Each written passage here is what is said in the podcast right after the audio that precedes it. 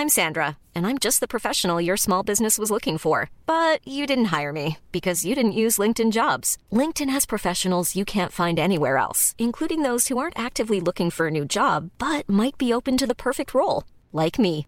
In a given month, over 70% of LinkedIn users don't visit other leading job sites. So if you're not looking on LinkedIn, you'll miss out on great candidates like Sandra. Start hiring professionals like a professional. Post your free job on linkedin.com/people today. Many of us have those stubborn pounds that seem impossible to lose, no matter how good we eat or how hard we work out. My solution is PlushCare. PlushCare is a leading telehealth provider with doctors who are there for you day and night to partner with you in your weight loss journey. They can prescribe FDA-approved weight loss medications like Wagovi and Zepbound for those who qualify. Plus, they accept most insurance plans. To get started, visit plushcare.com slash weight loss. That's plushcare.com slash weight loss. Bonjour, c'est Jules Lavie pour Code Source, le podcast d'actualité du Parisien.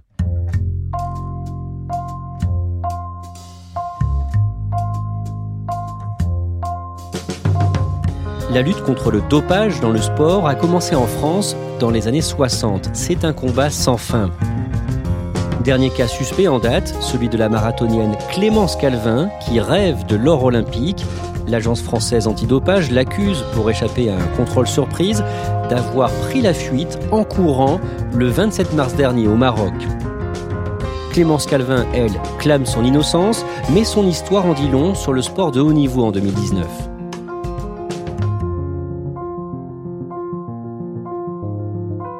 Nous sommes avec Sandrine Lefebvre, reporter au Parisien, spécialiste des sports olympiques, et Benoît Lallemand, chef du service des sports du Parisien. Sandrine Lefebvre, on va raconter tout à l'heure en détail ce que l'on sait du contrôle antidopage raté le 27 mars dernier à Marrakech. Avant d'aller plus loin, dites-nous vraiment en quelques mots ce qui s'est passé ce jour-là. Trois contrôleurs de la FLD rencontrent Clémence Calvin dans la rue pour un contrôle inopiné. Selon les agents, Clémence Calvin se serait échappée. Clémence Calvin, en revanche, elle, elle parle d'une agression dont elle aurait été victime. On va voir ça dans le détail dans, dans quelques minutes. D'abord, quel est le rêve de Clémence Calvin en tant qu'athlète? Comme beaucoup d'athlètes, elle rêve d'être médaillée olympique, voire même d'être championne olympique au prochain jeu à Tokyo, donc l'an prochain en 2020. Elle s'est pour ça consacrée au marathon. Elle, c'était une coureuse à la base de 5000 mètres, de 10 000 mètres. Et elle décide, après sa grossesse, de se tourner vers une longue épreuve de 42 km avec l'ambition d'être championne olympique. Pourquoi elle fait ce choix? Elle a plus de chances de réussir sur ce terrain-là, sur le marathon? Ça, c'est ce qu'explique Samir Damani, son mari et entraîneur. Il a regardé un petit peu les, les bilans et il sait que euh, ces disciplines de 5000, 10 000 sur piste sont euh, réservées généralement aux Éthiopiennes et aux Kenyanes et qu'en revanche, elle a beaucoup plus de possibilités sur le marathon. Ça semble une discipline très ouverte. Donc elle rêve hein, d'une médaille d'or aux au Jeux de Tokyo en 2020. Est-ce qu'elle a une chance d'y arriver? C'est ambitieux, mais quand on regarde les chronos de Clémence Calvin, notamment son premier chrono à Berlin, on se rend compte que c'est potentiellement jouable. En tout cas, le podium est jouable. Quel bonheur, quel bonheur Clémence que vous allez nous faire partager. C'était dur, hein. quand même, les jambes. Le marathon, c'est quelque chose, franchement. Benoît Lallemand, si Clémence Calvin parvient à décrocher une médaille d'or aux Jeux de Tokyo euh, l'année prochaine, qu'est-ce que ça voudrait dire au niveau financier et au niveau humain pour Clémence Calvin? Alors pour situer la performance, euh, je vais parler un peu d'histoire. La dernière fois qu'une Française a été championne olympique en athlétisme, c'était Marie-Jo Pérec. Et avant Marie-Jo Pérec, il n'y en a eu que deux, Colette Besson et Micheline Ostermeyer. Ça place donc euh, l'importance de cette euh, performance. Et puis, euh, dans un paysage ou un contexte où le sport français se cherche des têtes d'affiche féminines, être championne olympique à Tokyo, c'est la garantie d'un avenir euh, doré, j'ai envie de dire. C'est-à-dire que financièrement, médiatiquement, ça lui assure, euh, pour quelques années au moins, et en, jouant bien même pour le reste de sa vie, une notoriété qui lui permettra de bien vivre. Sans oublier évidemment que quatre ans plus tard, rendez-vous pour euh, tout le monde à Paris, et les têtes d'affiche, dont elle fera partie si jamais elle est championne olympique, pourront renégocier à la hausse sponsors et apparitions.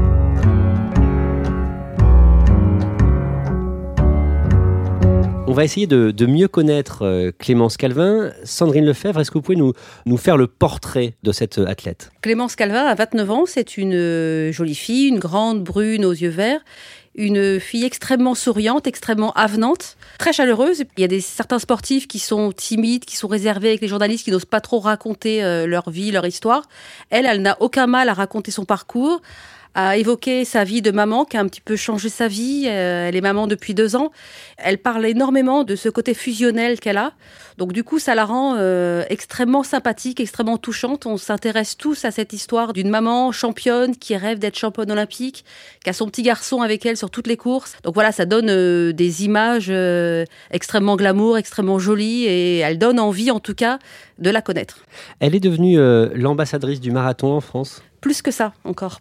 Elle est devenue l'ambassadrice de l'athlétisme féminin. On a beaucoup d'athlètes français. On a Kevin Meyer, on a Renaud Lavillenie, il y a Christophe Lemaitre, Jimmy Vico. En revanche, chez les filles, euh, voilà, ça pêche un petit peu.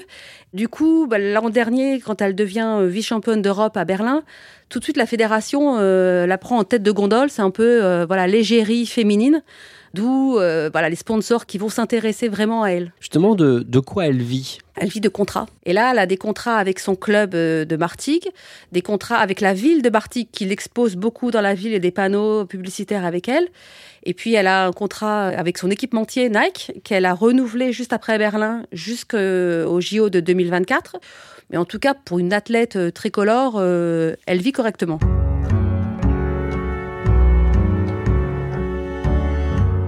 Pourquoi l'agence antidopage, l'AFLD, va s'intéresser de près à Clémence Calvin? Il y a sans doute son premier chrono. Quand elle boucle son marathon à Berlin, elle réalise 2h26, ce qui est un excellent chrono, d'autant que c'est le premier marathon de sa vie. Le record de France, à ce moment-là, se situe en 2h24. Donc elle est à deux minutes du record de France de Christelle Donnet. Donc voilà, c'est un chrono référence. Donc là, 2h26, c'est considéré comment par les observateurs du, du monde du sport? C'est un chrono qui marque les esprits, qui, pour un premier marathon, encore une fois, c'est quelque chose de prometteur. Mais à l'époque, personne ne relève ça. On est à Berlin, l'équipe de France n'a pas eu beaucoup de médailles. C'est un dimanche matin, une des dernières épreuves euh, des championnats d'Europe. Alors du coup, tout le monde se jette un petit peu sur Clémence et on retient essentiellement euh, le sourire, le petit garçon euh, dans les bras de sa maman à l'arrivée. On regarde un petit peu moins le chrono. Benoît Lallemand, est-ce qu'il y a d'autres éléments qui rendent Clémence Calvin suspecte aux yeux de l'agence antidopage? Alors, contrairement à beaucoup d'autres athlètes, elle va souvent sur le logiciel Adams pour changer sa localisation. Ce logiciel euh, sert donc à localiser les athlètes qui doivent tous les jours donner une heure, une adresse où ils peuvent être trouvés par l'agence. Pour faire éventuellement un contrôle antidopage. Voilà, pour que si l'agence a envie de faire un contrôle inopiné, elle puisse se rendre à cette adresse et trouver l'athlète, et l'athlète doit être disponible. Concrètement, ça se passe comment? C'est une appli. Normalement, c'est à l'athlète de la remplir. Après, l'athlète peut donner délégation à une ou deux personnes pour euh, changer cette localisation. Mais généralement, s'il n'y a rien de suspect, les athlètes qui ont un programme euh, préétabli longtemps à l'avance ne changent que très rarement l'endroit où ils se trouvent. Ensuite, certains athlètes, donc Clémence Calvin fait partie, ont une tendance à très régulièrement changer l'endroit où ils se trouvent et régulièrement au dernier moment, ce qui ne facilite pas la tâche des contrôleurs. Donc là, concrètement, Clémence Calvin, euh, elle a tendance à faire ça oui, Clémence Calvin a tendance à faire ça. Quand elle se trouve en stage, elle peut, au dernier moment, changer euh, sa localisation. Elle devait se trouver à un endroit, et puis finalement, euh, elle indique dans les temps, hein, elle a tout à fait le droit de le faire, que le lendemain, elle sera ailleurs. Et ça, évidemment, c'est suspect. Ah, ça peut être considéré comme suspect. Ce n'est évidemment pas une preuve de culpabilité, mais ça fait sans doute partie des choses que la FLD regarde. Autre élément troublant aux yeux de l'agence antidopage, ce sont les lieux de stage de Clémence Calvin, Maroc, Kenya et Afrique du Sud. C'est des lieux qui sont considérés suspects pour euh, deux raisons. La première, c'est l'éloignement et la complexité pour les atteindre, qui fait que avant de dépêcher des contrôleurs sur place, euh, l'agence mondiale antidopage ou l'agence française euh, antidopage y réfléchit à deux fois. Ça, c'est la première chose. Et la deuxième chose, c'est des endroits qui concentrent beaucoup d'athlètes de haut niveau qui s'y entraînent avec un intérêt pour les dopeurs ou les dealers de produits dopants, qui fait que c'est des endroits où on trouve très facilement de quoi se doper. On va revenir dans, quelques minutes sur ce qui s'est passé, ce fameux contrôle raté à Marrakech. Avant ça, dites-nous ah, juste d'un mot, qu'est-ce qu'elle va faire quelques jours après ce contrôle antidopage raté? Elle va participer le 14 avril au Marathon de Paris et surtout elle va réaliser les minima pour les Jeux Olympiques de Tokyo. Donc énorme performance. Énorme. Clémence Calvin euh, qui en termine maintenant avec euh, un nouveau record de France. On en vient à ce qui s'est passé à Marrakech le 27 mars dernier avec deux versions complètement euh, contradictoires. D'abord, pourquoi cette date? Pourquoi le, le contrôle antidopage, euh, Benoît Lallemand, euh, a lieu fin mars? C'est une date un peu clé dans une préparation. On se trouve à 15 jours, 3 semaines de l'échéance et tous les spécialistes de la préparation ou de la lutte antidopage considèrent que c'est à ce moment-là qu'on a le pic de la préparation chimique ou médicale. C'est évidemment pour ça que la FLD, qui la soupçonne de se doper, a ciblé cette date ou ces quelques jours-là. Parce que quelques jours plus tard, il n'y aurait plus eu de traces de produits dopants. Effectivement, euh, la triche est très scientifique. Les athlètes qui se dopent arrivent à faire des cures de produits dopants, de PO ou autres, qui, euh, au bout de quelques jours, disparaissent. Hein. c'est des microdoses. Si la, le contrôle n'a pas lieu dans ces périodes-là, après, c'est impossible de détecter. Pendant combien de jours on peut détecter le, le produit dopant? Ça dépend évidemment des doses. Euh, là, on parle de quelques heures ou quelques jours. Hein, c'est 2-3 jours maximum. Est-ce que les, les, préleveurs de l'agence antidopage doivent prévenir quand ils vont faire un contrôle euh, un peu à l'avance ou pas du tout? C'est un contrôle inopiné. Donc, euh, comme son nom l'indique, on ne prévient pas. Les préleveurs euh, de l'agence antidopage ont-ils le droit d'agir à l'étranger? Oui, depuis euh, le 1er mars 2019, où la réglementation a changé. Avant, c'était un petit peu compliqué d'aller contrôler pour eux des sportifs français à l'étranger. Ils devaient avoir soit l'accord de la Fédération internationale, soit se mettre d'accord avec l'agence mondiale. Mais désormais, il leur est possible d'aller contrôler n'importe quel athlète français, n'importe où dans le monde. On va voir maintenant en détail ce qui s'est passé le 27 mars à Marrakech avec donc deux versions complètement contradictoires entre Clémence Calvin et euh, l'agence antidopage française. Que se passe-t-il ce jour-là à Marrakech selon Clémence Calvin dans le détail Clémence Calvin, elle récupère son petit garçon euh, à la crèche. Elle sort et là, euh, elle raconte que elle sent une présence et elle sent quelqu'un courir vers elle, quelqu'un qui va l'attraper par le, le bras quelqu'un qui va lui crier euh, police française, il est où Damani Damani étant son mari. Euh, je comprenais pas. Je, je, dis, on va aller le, le voir. Je, vais dans la direction dans laquelle il était allé. Je vais voir euh, mon mari. Euh, le petit, quand il voit son papa, il, tend les bras. Je tends mon fils à, à son père. Une des personnes me, me tape le bras violemment. Et mon petit, euh, ben, il tombe sur le sol. C'est vraiment la première fois que je me fais attaquer de la sorte. Et à aucun moment, j'aurais pu imaginer que c'était un contrôle qui m'arrivait.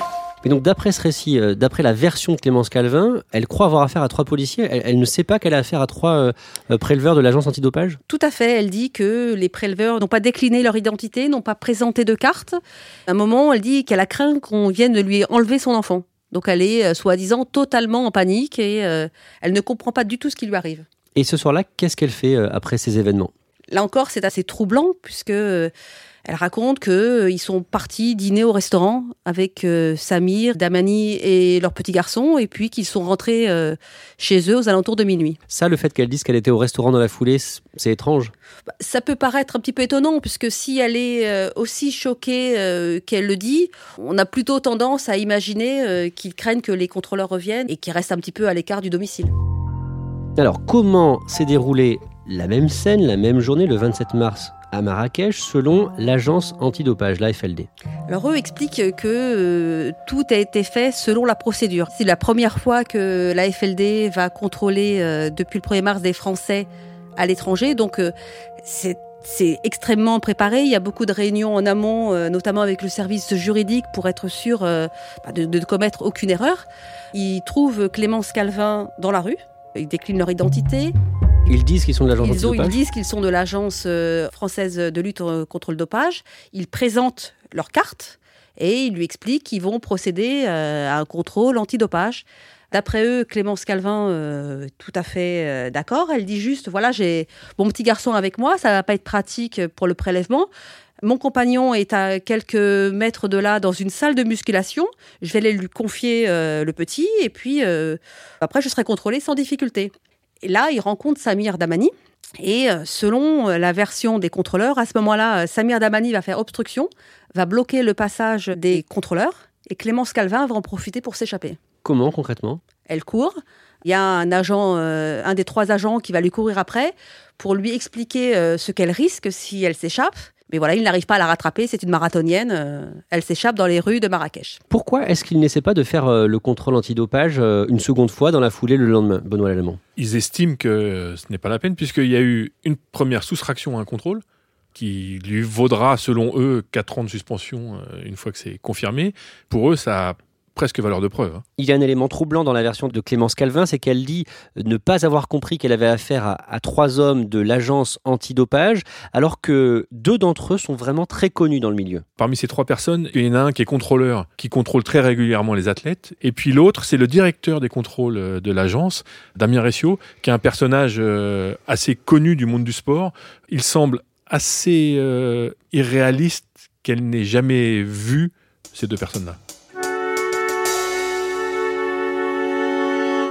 Et aujourd'hui, Clémence Calvin n'a plus le droit de courir. Clémence Calvin est désormais suspendue à titre provisoire par euh, la FLD, donc elle ne peut plus courir. Ses contrats sont également suspendus. Elle explique qu'elle va faire appel devant le Conseil d'État. Pendant combien de temps euh, elle est suspendue? Jusqu'à la fin de la procédure et jusqu'à euh, l'audience à la FLD qui déterminera si ou non elle doit être suspendue définitivement. Donc ça, ça va prendre combien de temps? On peut imaginer euh, que ça dure euh, pour une affaire normale six mois. Là, c'est pas une affaire tout à fait normale puisqu'il va y avoir des pièces à étudier, des contradictions. On peut imaginer que ça pourrait prendre 7, 8, voire 9 mois. Elle rêvait d'une médaille d'or euh, au marathon des Jeux de Tokyo l'an prochain. Elle est suspendue, ses contrats de sponsoring sont interrompus. Comment est-ce qu'elle vit ça? Elle dit qu'elle le vit très bien. C'est très étonnant. Euh, on la penserait un petit peu marquée euh, psychologiquement, physiquement, et pas du tout. Pour elle, c'est quand même un, coup d'arrêt dans sa carrière, Benoît Lallemand. Évidemment, un, coup d'arrêt, une situation difficile, quoi qu'elle dise, parce qu'on imagine qu'aller à l'entraînement euh, sans savoir ce que demain sera fait, c'est pas simple. En termes d'image, c'est assez catastrophique. Donc, quoi qu'il se passe, dans 6, 8 ou 9 mois, elle aura pâti de cette affaire pour revenir, il lui faudra, euh, en plus de beaucoup de talent, une énorme force de caractère. Qu'est-ce que cette histoire nous apprend sur le dopage et la lutte antidopage en 2019 cette histoire, elle nous apprend que, en matière de lutte antidopage, rien n'est jamais simple. C'est une bataille et une lutte technologique, euh, juridique, technique et logistique extrêmement difficile pour les agences. Elle nous euh, rappelle surtout que ces agences-là n'ont pas le droit à l'erreur. Que va chercher à faire euh, l'avocat de Clémence Calvin concernant ce contrôle antidopage Arnaud Péricard, qui est un avocat réputé, il va utiliser tout ce qui est en son pouvoir pour faire en sorte d'obtenir un non-lieu pour sa cliente. S'il arrive à prouver que tout n'a pas été fait dans les règles de l'art, s'il arrive à prouver que l'une des trois personnes n'a pas montré sa carte, ou que l'une des trois personnes, pour impressionner, je ne sais pas, a crié police française, s'il y a un vice de forme, c'est un nulto. Et ça serait terrible pour la lutte antidopage. Merci à Sandrine Lefebvre et Benoît Lallemand. Code Source est le podcast d'actualité du Parisien. Production Jeanne Boézek. Réalisation et mixage Benoît Laure et Alexandre Ferreira. N'oubliez pas de vous abonner sur votre application de podcast préférée. Et si vous aimez Code Source, vous pouvez le dire avec des petites étoiles sur Apple Podcast en nous écrivant sur Twitter at Code Source ou par mail codesource at leparisien.fr.